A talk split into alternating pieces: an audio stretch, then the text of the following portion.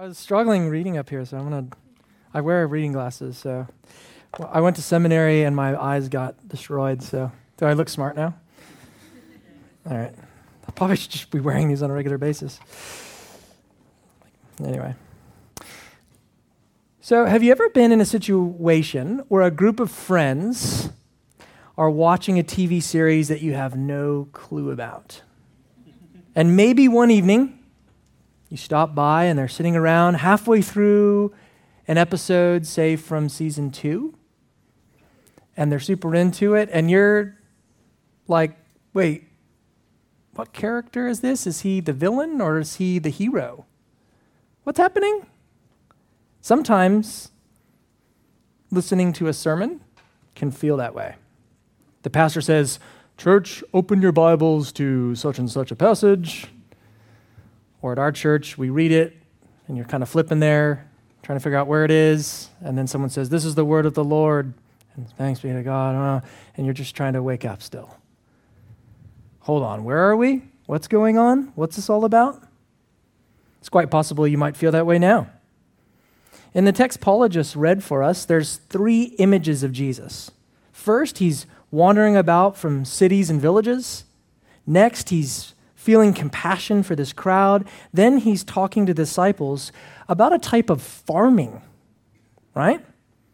Feels a bit like you're sort of jumping into season two of Matthew in some random episode. Well, that's because it is season two.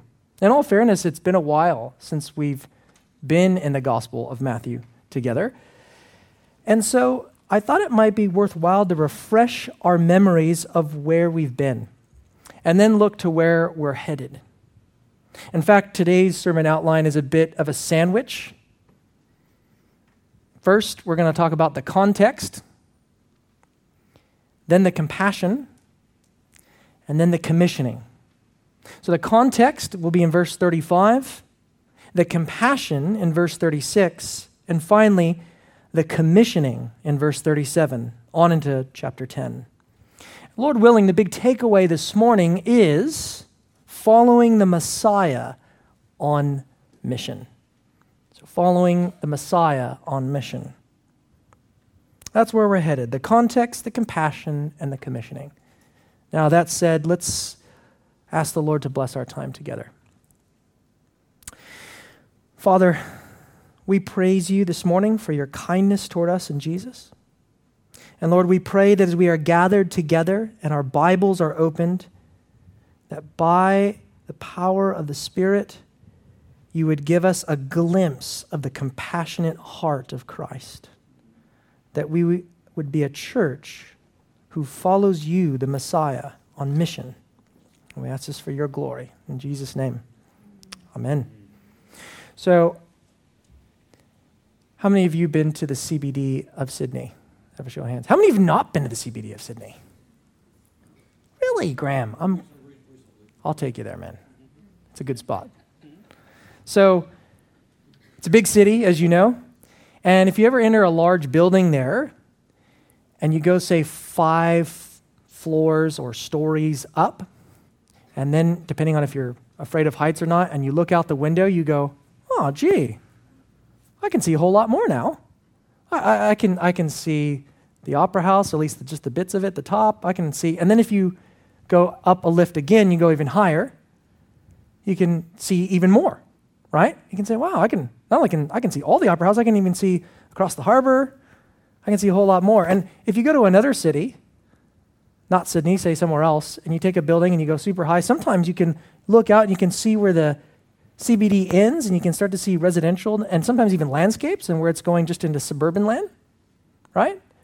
And you think, wow, I can see so much more now. Well, what I want to do this morning is sort of, as we jump back into the Gospel of Matthew, is talk about the context. Uh, maybe it'd be helpful if you visually see this, if you look up here on the PowerPoint.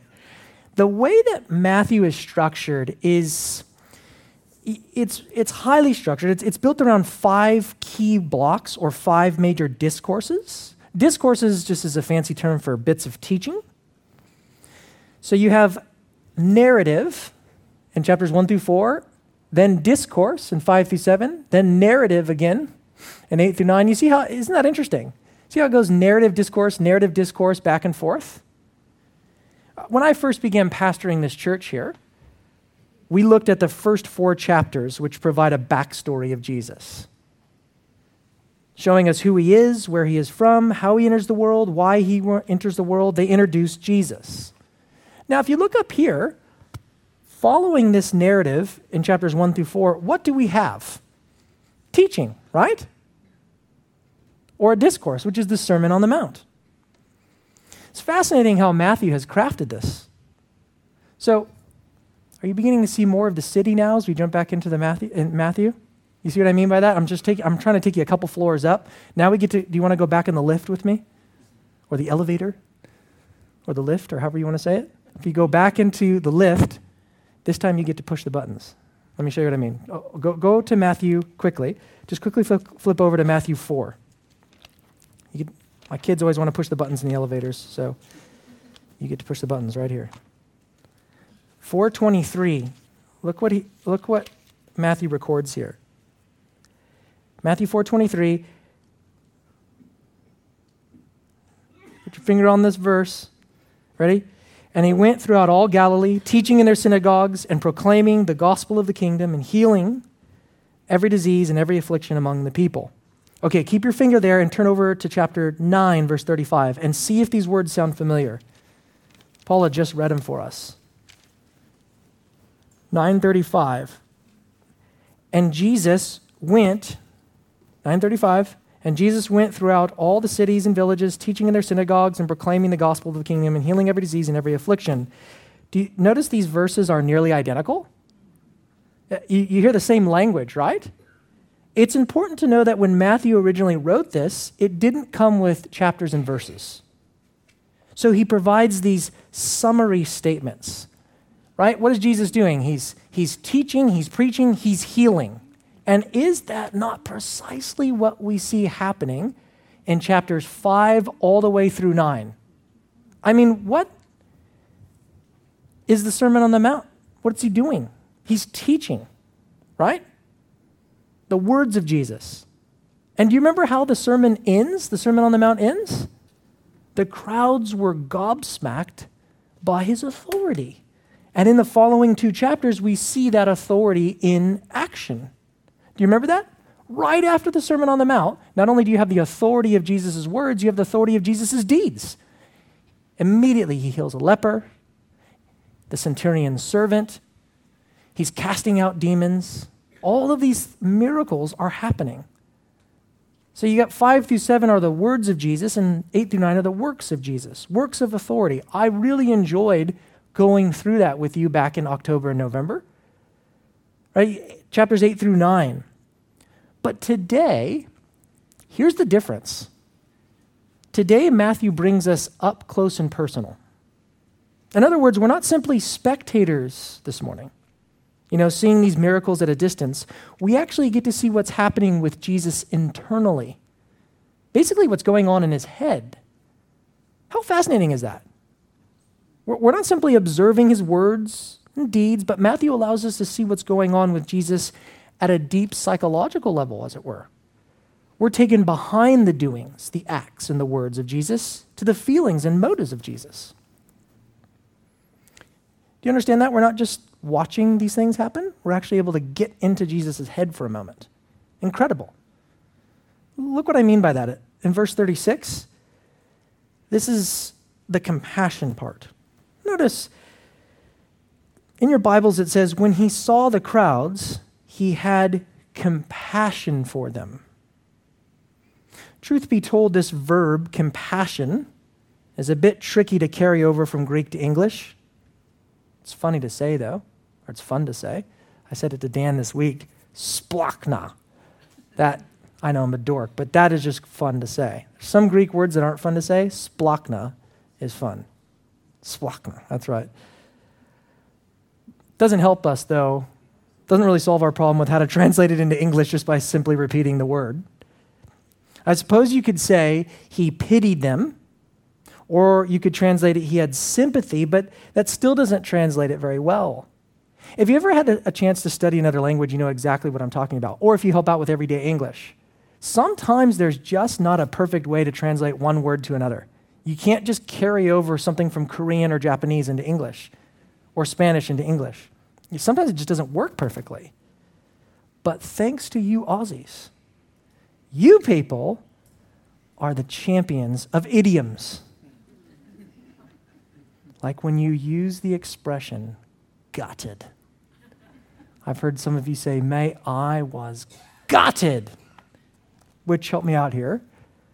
If I understand it correctly, gutted usually means experiencing a sense of shock, like when you discover something terrible has happened. Something is so significant and so emotional it makes your stomach turn. Well, that's what's happening here to Jesus when he sees this crowd who are distressed and beat down. He is moved with compassion his heart goes out to them. He is gutted. Now, let's be real. When I say that he is gutted, some of you are thinking, that's kind of the Jesus I always pictured? Gentle Jesus, meek and mild? What's the big hoopla? I mean, fundamentally, isn't that just who Jesus is? He's just a guy that oozes compassion. Isn't that part of his job description? You know, Jesus turns this way. Oh, compassion oozing out. Turns this way. Oh, more compassion oozing out. Left, right, and center, 24 hours a day. I mean, poor guy. I guess at the end of the day, he's just a blubbery mess, isn't he? But I guess that's just who he is. That's just Jesus. Now look carefully at verse 36. It's not that Jesus merely swells up with compassion for compassion's sake. There's a tangible reason. He's gutted over a particular situation. The people are sheep without a shepherd. That is why he's gutted. Now, I realize the term sheep without a shepherd sounds a bit strange, right? Obviously, it's not a common expression, but it's one Jesus used to explain the reason he was gutted. So perhaps we should know what he meant by it. What exactly does this metaphor imply anyway? Well, Jesus walked the earth in a day where shepherds were common. Their job was to care for their own sheep, which was absolutely necessary because these animals, well, aren't the brightest, most independent creatures out there. They're also helpless in defending themselves from predators. I mean, think about it. Let's say a sheep sees a wolf or a bear charging towards him what is the sheep going to do? He doesn't have claws. He doesn't have fangs. He doesn't have venom. I suppose he could baa at the thing, right? Bah. Which, if you're a bear or a wolf, yeah, oh, it's not going to scare you off much. The sheep has no way of defending itself except the shepherd, right? And besides all this, not only are defenseless, sheep are idiots. Even if you place them in a perfect environment, with, say, loads of green grass and still waters, sooner or later, they'll just wander off and get lost. This is why a shepherd needs to manage them. So you can imagine a sheep wandering the bush by itself wouldn't last long, would it? Now, the Bible repeatedly uses this sheep and shepherd metaphor to describe the relationship with God and his people. We are sheep, and God is the shepherd. It's also used to describe human leadership that God has set up to care for his flock. For instance, the phrase sheep without a shepherd is drawn from the book of Numbers. In Numbers 27, Joshua is called to care for God's people after Moses dies, so that they are not sheep without a shepherd. Same term is picked up again in 1 Kings 22, but, but this time it's used to describe what happens to God's people, his flock, when evil kings exploit them. And years later, we witness this awful scene yet again during the prophet Ezekiel's day. Do you remember Paula just read that for us? You did a great job, Paula, reading Ezekiel 34. You've got those shepherds who are supposed to be caring for the sheep, but they're actually devouring the sheep. And the scribes and Pharisees are doing the same thing at this point in time, with the result that the sheep are weary and scattered, troubled and cast down. But there's hope. There's hope because in that passage, Ezekiel says, The days are coming when God Himself will intervene. God Himself will rescue the sheep. God Himself will come and gather them, and He will be their good shepherd. Okay, with all that set before you, what do you think Matthew is wanting us to connect here with the saying, sheep without a shepherd? Why does he allow us to peer into the depths of Jesus' heart for these lost people? What is he after? Clearly, the messianic shepherd, the one Israel is longing for, is standing right before them. And that figure is none other than the Lord Jesus Christ. I mean, didn't Matthew already hint at this in Matthew chapter 2?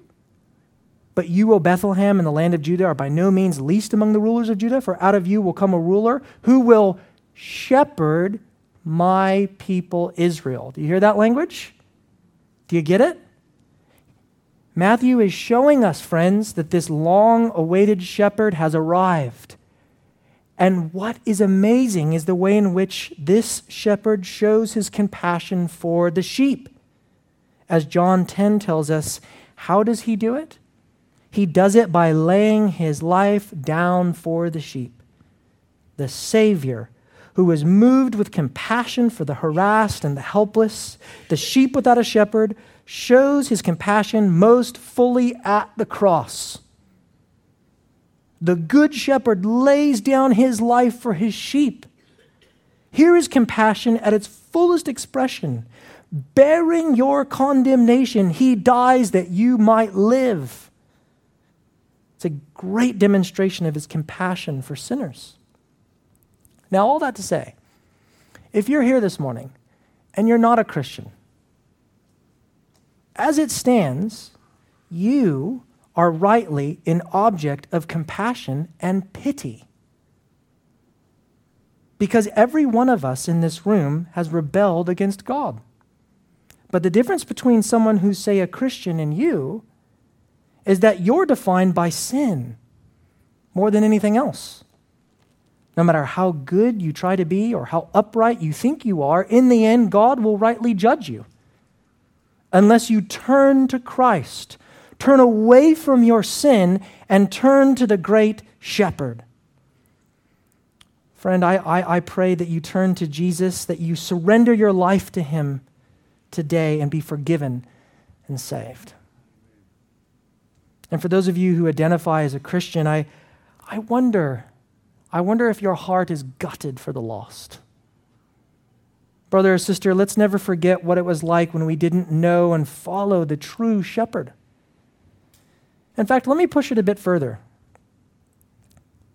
I believe we need to regularly ask the Lord to help us view the crowds as Jesus did. Well, what do I mean? Again, if you look at verse 36, how would you describe this crowd? Go ahead, someone throw it out. How would you describe them? They are what? Harassed and what? Helpless. Can I ask, how do you picture this scene in your head? You might imagine a group of destitute people that are troubled and distressed, just lying on the ground, possibly disabled, crying out to Jesus. But if that were the case, their biggest problem wouldn't, would only be physical. I mean, why not just heal them and move on? Because their biggest problem isn't physical, it's spiritual. Their issue isn't physical, it's spiritual. In all likelihood, these people were walking around the Sea of Galilee, happy, healthy, going to birthday parties, enjoying the sun, like many on the Central Coast. But Jesus looks past the veneer. He sees their condition for what it truly is. Even if they don't, they are lost.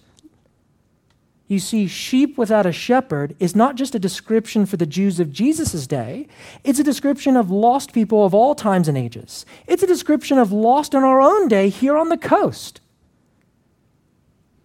But, but in a Western affluent society, it can be difficult, can't it, at times to view our friends and neighbors as lost right?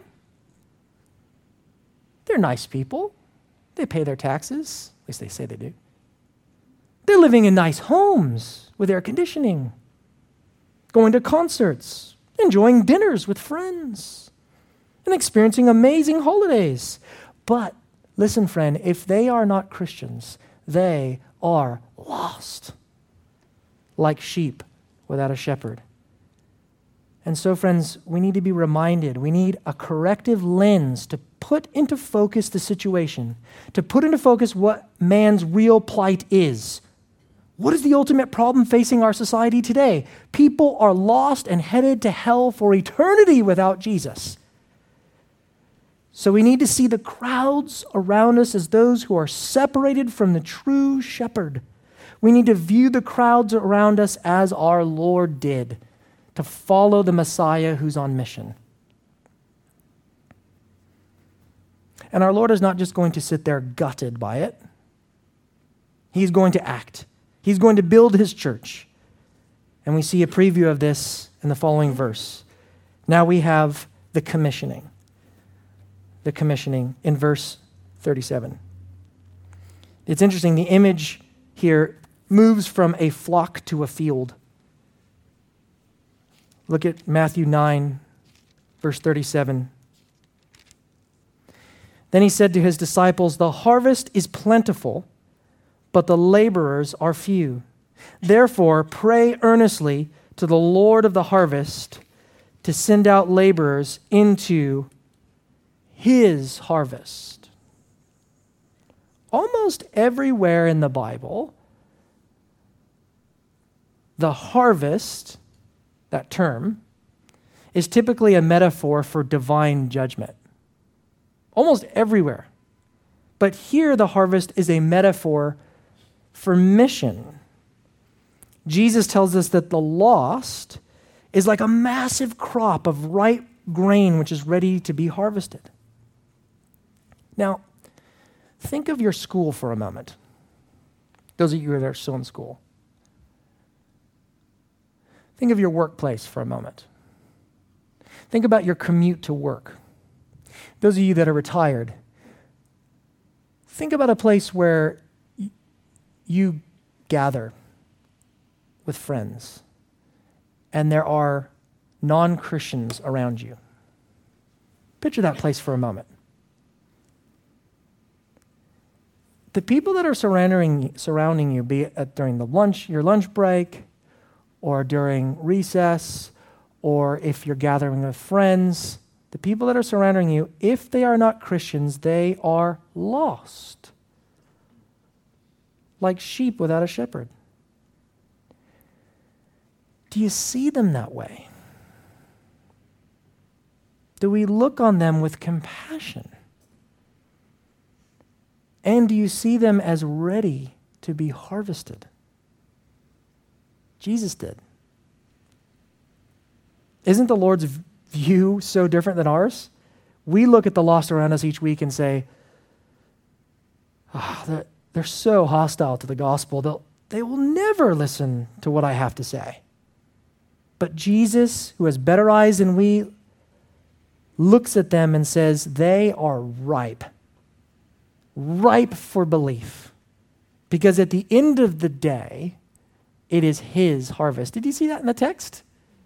It's his harvest. God is the one who is sovereign over salvation.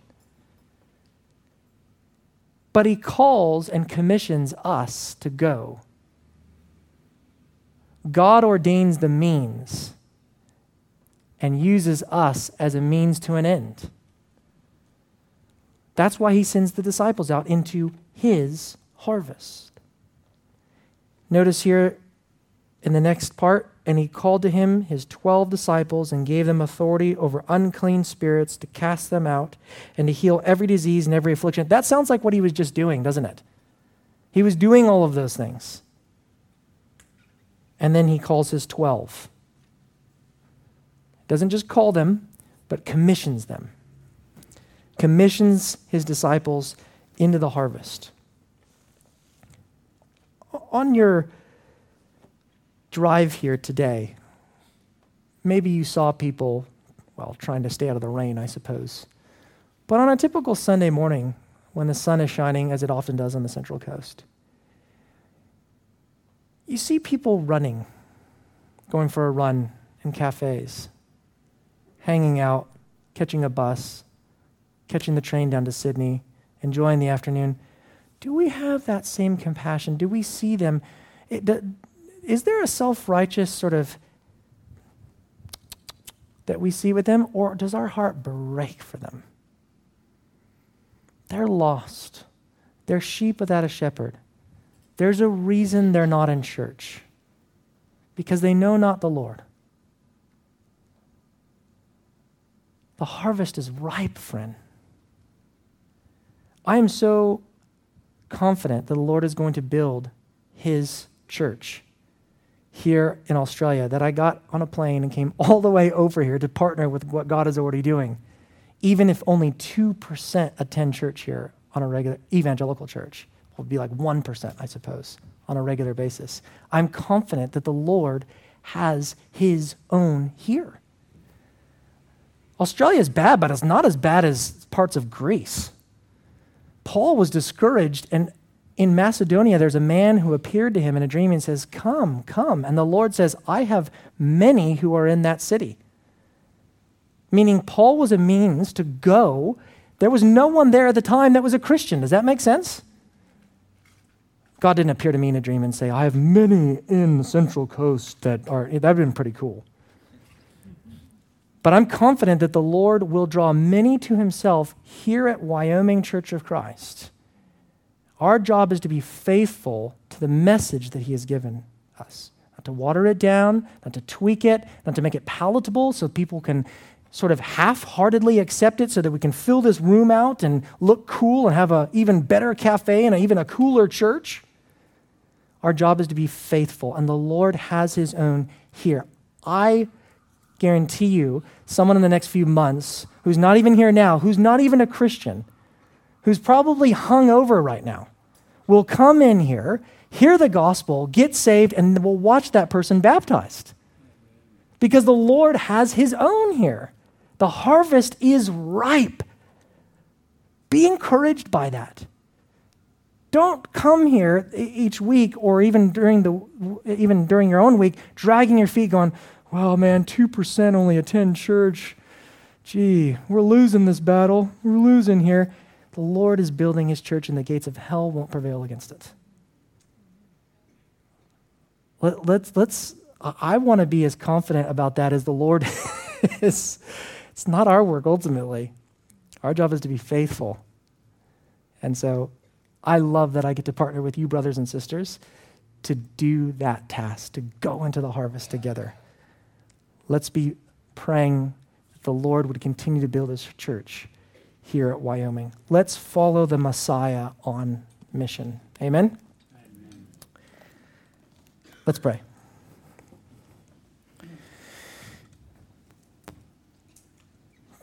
Lord, we thank you that as we look at your word, we see how consistent these Old and New Testaments are, Lord, that people were sheep without a shepherd, and yet you didn't allow them to wander off or to be attacked, but you sent the great good shepherd who laid down his life. Thank you, Jesus, for your death in our place. And Lord, death could not hold you down. You are ruling and reigning now and alive, building your church. And so we pray that we would have confidence that you are going to draw many to yourself here on the coast, we ask. That we would see that and be blown away, people that we'd never imagine knowing you. That they would be drawn in. We pray that this year, Lord, we'd see that happening and would all be able to be pretty stunned by it and just step back and say, This must be God working in this place. We know that your gospel is the power of God for salvation of everyone who believes. So help us to be faithful to that. Lord, in those workplaces and contexts at school or whatever it might be, help us to have the same view of these people as lost and to have that same compassionate view and to be excited and anticipating you are going to draw them those that are yours in that crowd. We ask this in Jesus' name. Amen.